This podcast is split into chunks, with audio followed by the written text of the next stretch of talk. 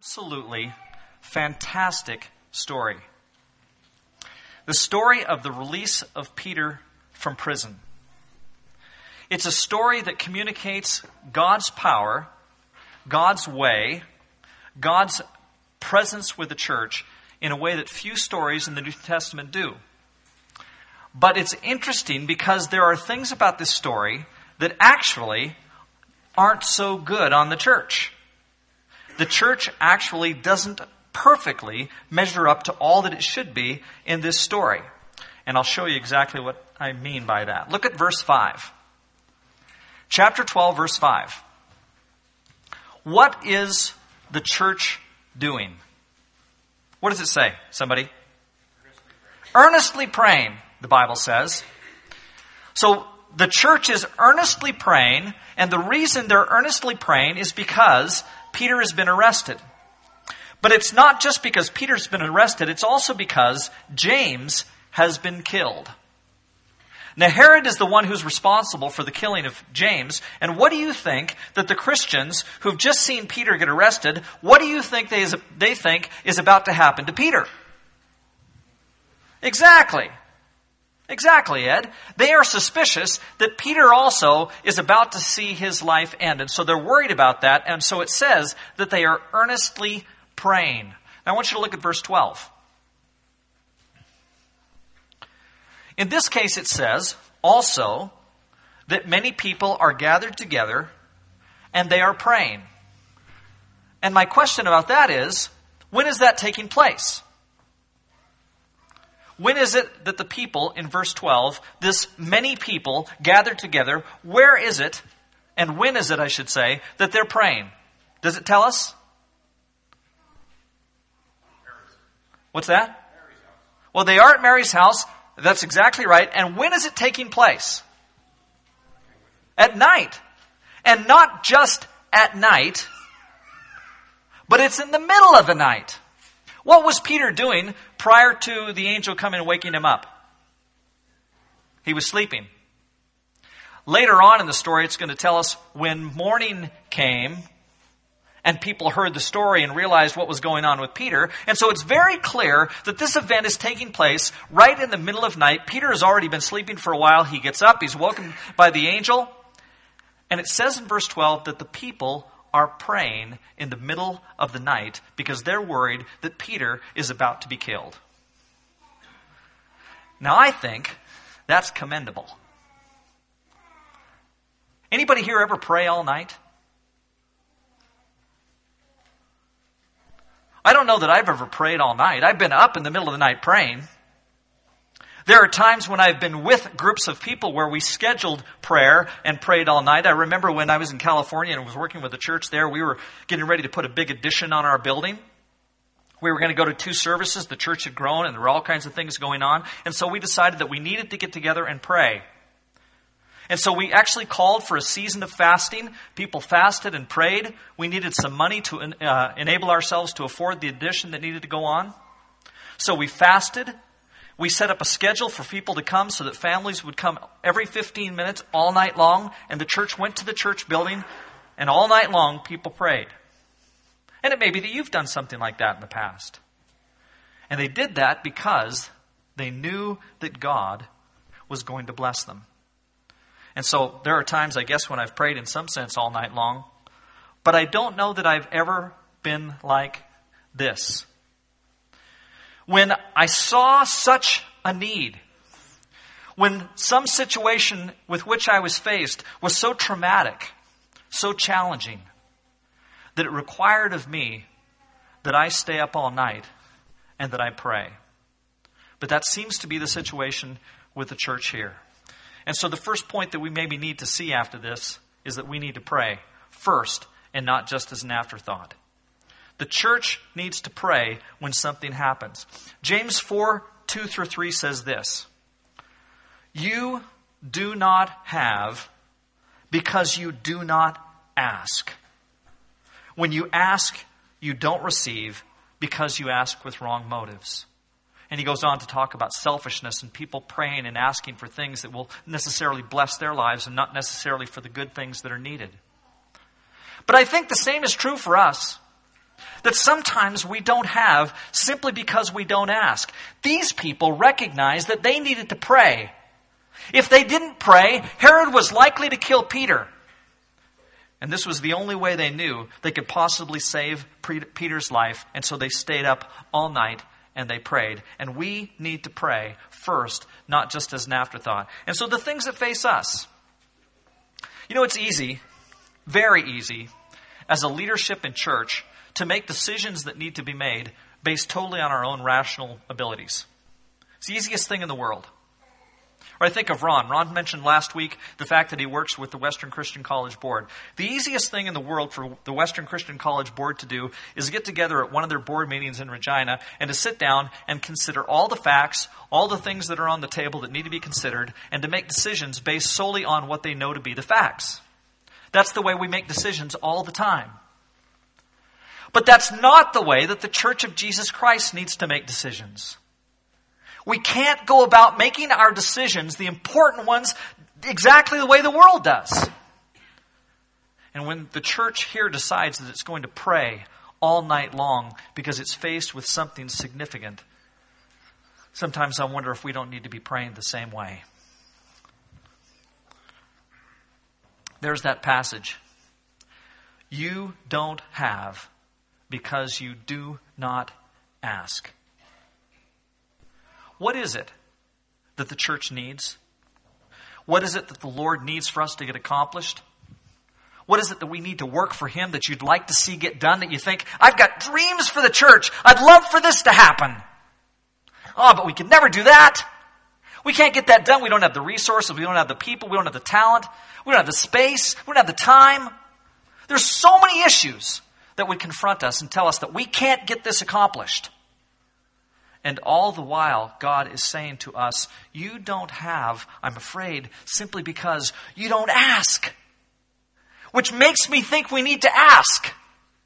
We need to be willing to pour ourselves into asking God for the things that we think he could, we can't possibly get. We know that it's only through the blessings of God, in Him working with us, through us, that we can do the things that need to be done in our world. When we pray, we need to believe. You know, I said this is not a great moment for the church, this story here in Acts. And that's exactly right. I want you to look again at chapter 12, verse 12.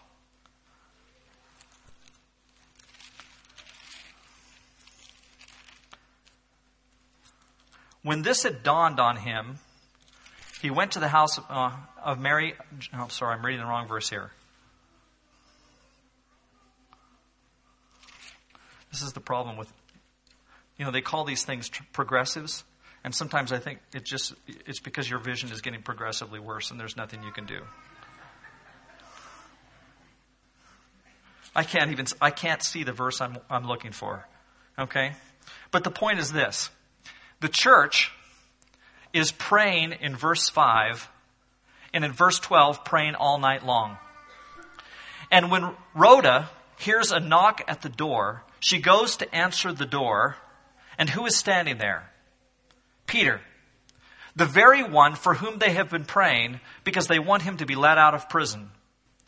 What is Rhoda's reaction when she goes to the door and she finds Peter standing there? Does she turn around to the group and say, Hallelujah, our prayers have been answered.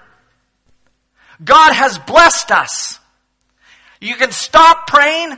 Peter is here. The event has taken place just as we asked and just as we knew it would. No. The Bible specifically says that Rhoda didn't know what to do was absolutely shocked at the fact that Peter was standing at the door. She's so, shocked she doesn't even bother to open the door. She leaves the poor guy standing out there in the darkness and runs back into the room to tell them Peter is at the door. Now, fortunately, these are great people of faith. And so when she runs back into the room, they immediately say, Hallelujah, our prayers are answered. No. Not hardly. Look at what it says, how they responded to Rhoda. Lady, you flipped your lid. Peter can't possibly be standing outside the door. He ha- he's in prison. We all know that. Why do you think we're praying? And all the while, Peter is standing at the door, hoping that the authorities don't now find him again for the second time. So they eventually they allow Peter in. Praise the Lord.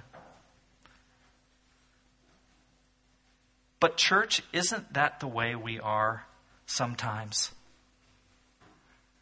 Scripture says that you don't have because you don't ask.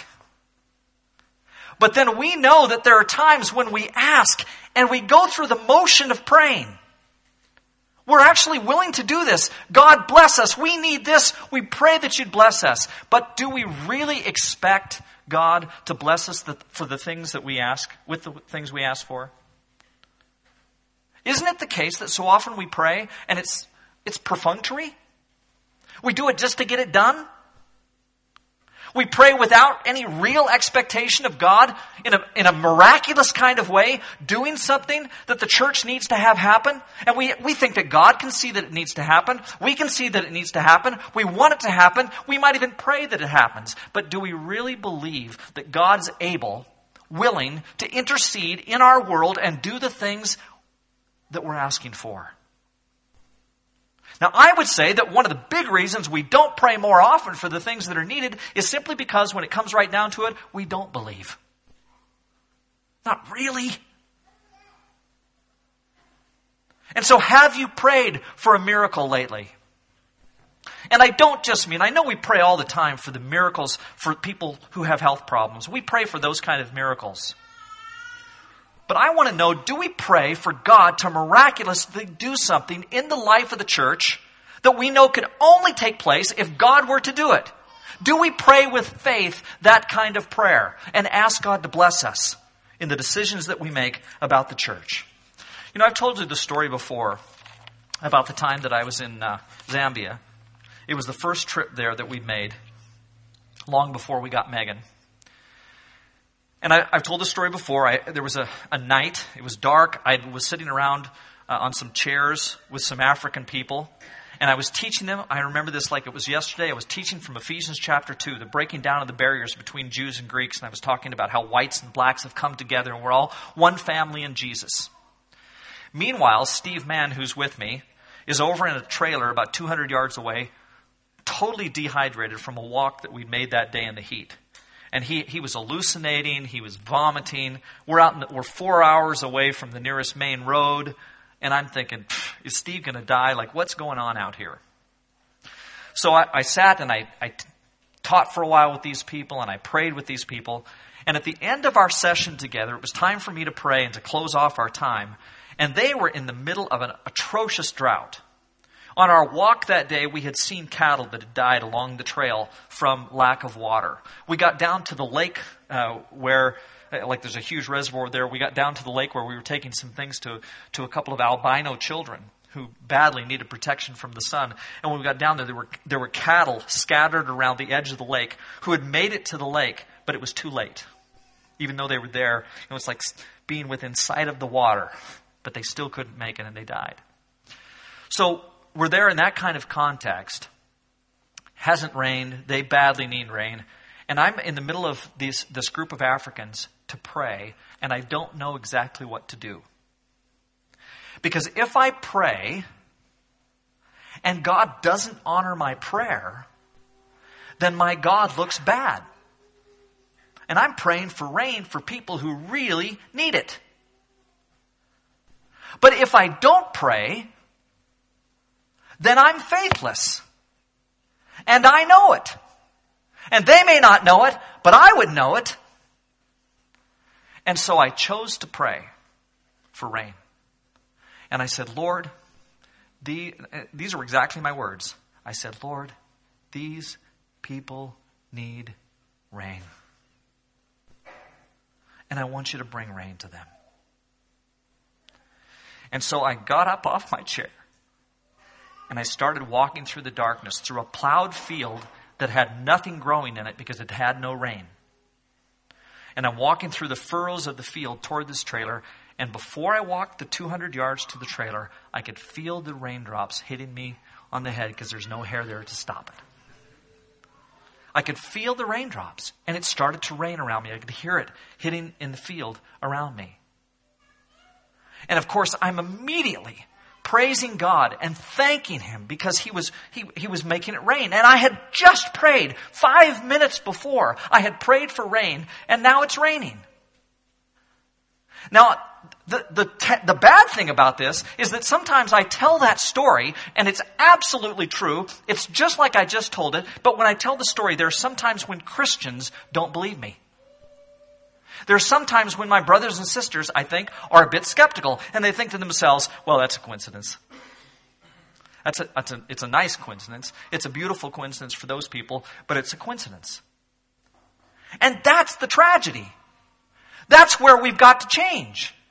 We've got to put aside the coincidences and recognize that God is trying to do something significant if we just have the guts to pray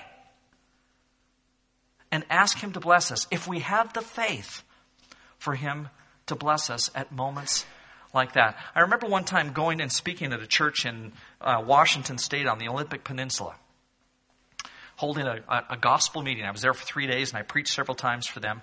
And I told that story and I, I was talking about prayer and faithfulness, and I told that story about it having rained on me after I prayed.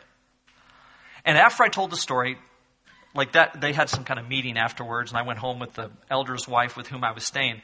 When the elder got home that night, he came in, and he and I sat down and started conversing about the day and how things had gone. And he says to me, What? Did I say something wrong? Okay, okay, very good. I'm glad. I'm glad that I could please you. I was afraid that I'd misstated something horribly. At any rate, so this elder and I sat down, began to discuss how the day went, and he, and he says, Kelly, we went, we had this meeting just now, and he said, we're in the middle of the meeting, and one of the guys looks at me and says, where did you get that guy? And the reason that he said, Where did you get that guy? with some disdain about my preaching was because he didn't believe the story. Didn't believe it. God doesn't do things like that. God doesn't answer our prayers. Not like that. Some kind of Pentecostal. And, church, we need to pray. We need to pray with faith. The early church sometimes wrestled with it too. We want Peter to get out of prison. Bring him out, Lord.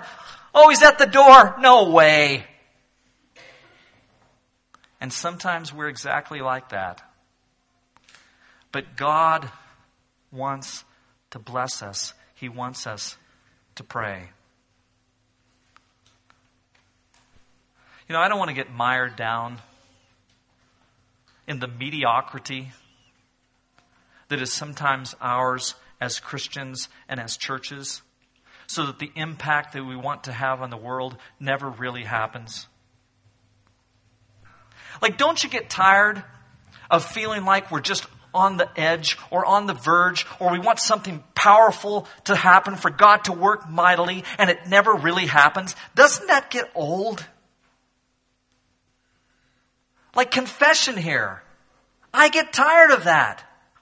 I want us to flourish. I want us to take the world by storm because God is behind us doing incredible things. And I know that I can't do that. And I know that you can't do that. Our elders can't do that. We cannot get that done as a church. We are way too limited. We just can't do it. But our God can do it. He can. He wants to. We don't have because we don't ask. And we need to take the time to ask God to bless us and to open our hearts and allow Him to work through us in significant ways because He's behind us and He wants these things to happen. We need to be a praying church who prays with great expectation about what God is going to do among us. Amen. Like, is that not the case? God wants to bless us.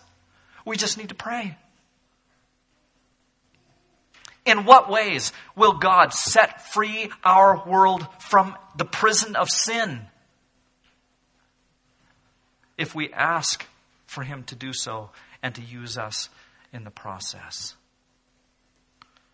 And we've got this thing we've been doing trying to initiate two services. The reason for that is because we want to make ourselves available to the world. We want them to come here and learn about Jesus. And so next Friday night, we're going to meet at 7:30 here, anybody who can, to pray for an hour about our move to two services. 7:30 here next Friday night. We'll have Ignite going on at the same time, but there won't be a conflict. They'll be down in the gym doing what teenagers do, maybe praying. And we'll be in here or in the fireside room or whatever we need to do in order to pray for God to bless us as we make this move to, to two services. And we need to pray with fervor and joy and expectation about what God is going to do among us. I think God wants to bless us. I think He wants to set prisoners free. And I think He will if we pray and ask for Him to bless us. Let's pray.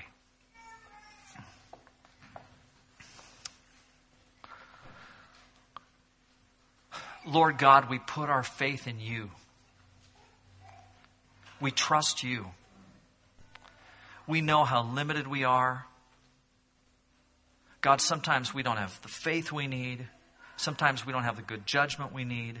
Sometimes we make mistakes all over the place. Sometimes we're sinful. Sometimes we don't love like we should. Sometimes we're not as open to our world as we should be. There are a host of things, Father, ways in which we can blow it. We want you, God, please, to accept the offering of ourselves, of our lives to you, and work among us despite ourselves. Do something that only you could do. Bring realities forward so that we impact our world in significant ways where otherwise we would not. And we pray that it's only because you're working among us that it happens. Help us to, to pray for that. And then, Father, when it happens, help us to acknowledge you for how you've worked. Help us to give thanks. We expectantly pray these things this morning through Jesus. Amen. So last week I, I uh, had informed uh, the congregation here that the assembly planning was meeting with the elders, and we did that last Tuesday. And uh, here's an announcement for you regarding the uh, two services. A copy of this announcement, by the way, is in the info center in the foyer, so you can pick a copy up uh, on your way out uh, for clarity. So, as has been announced, we need to make room in our worship assembly for more people to attend this church. To accommodate this, we will be launching a second service now on January 29th, as per the bulletin and email announcements this week. The elders do not view the matter of whether one sings with or without instruments as a salvation issue.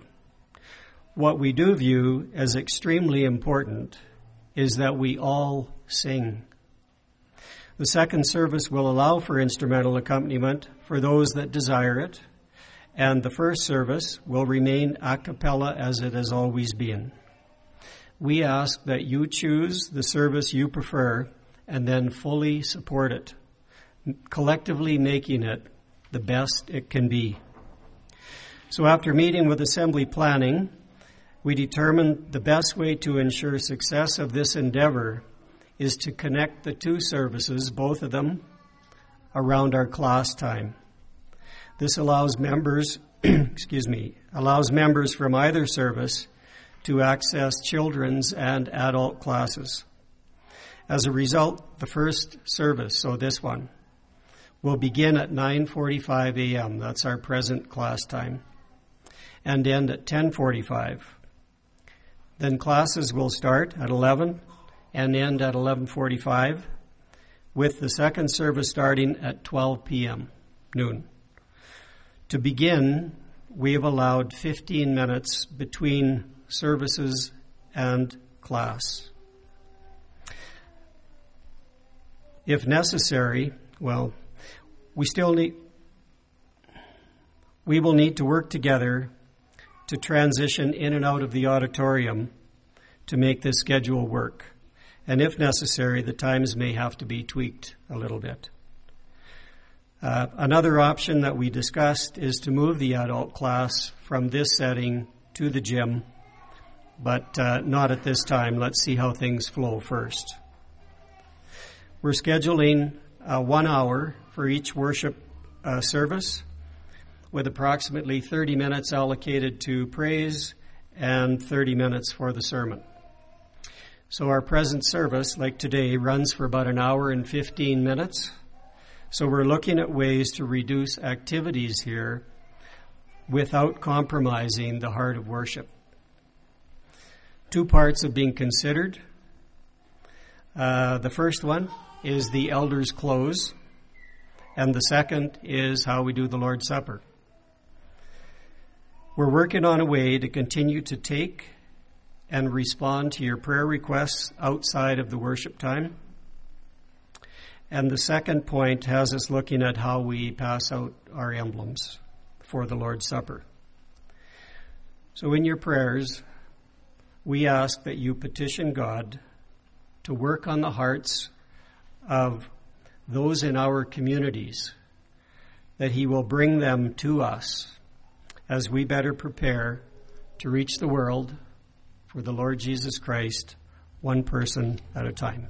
Thank you.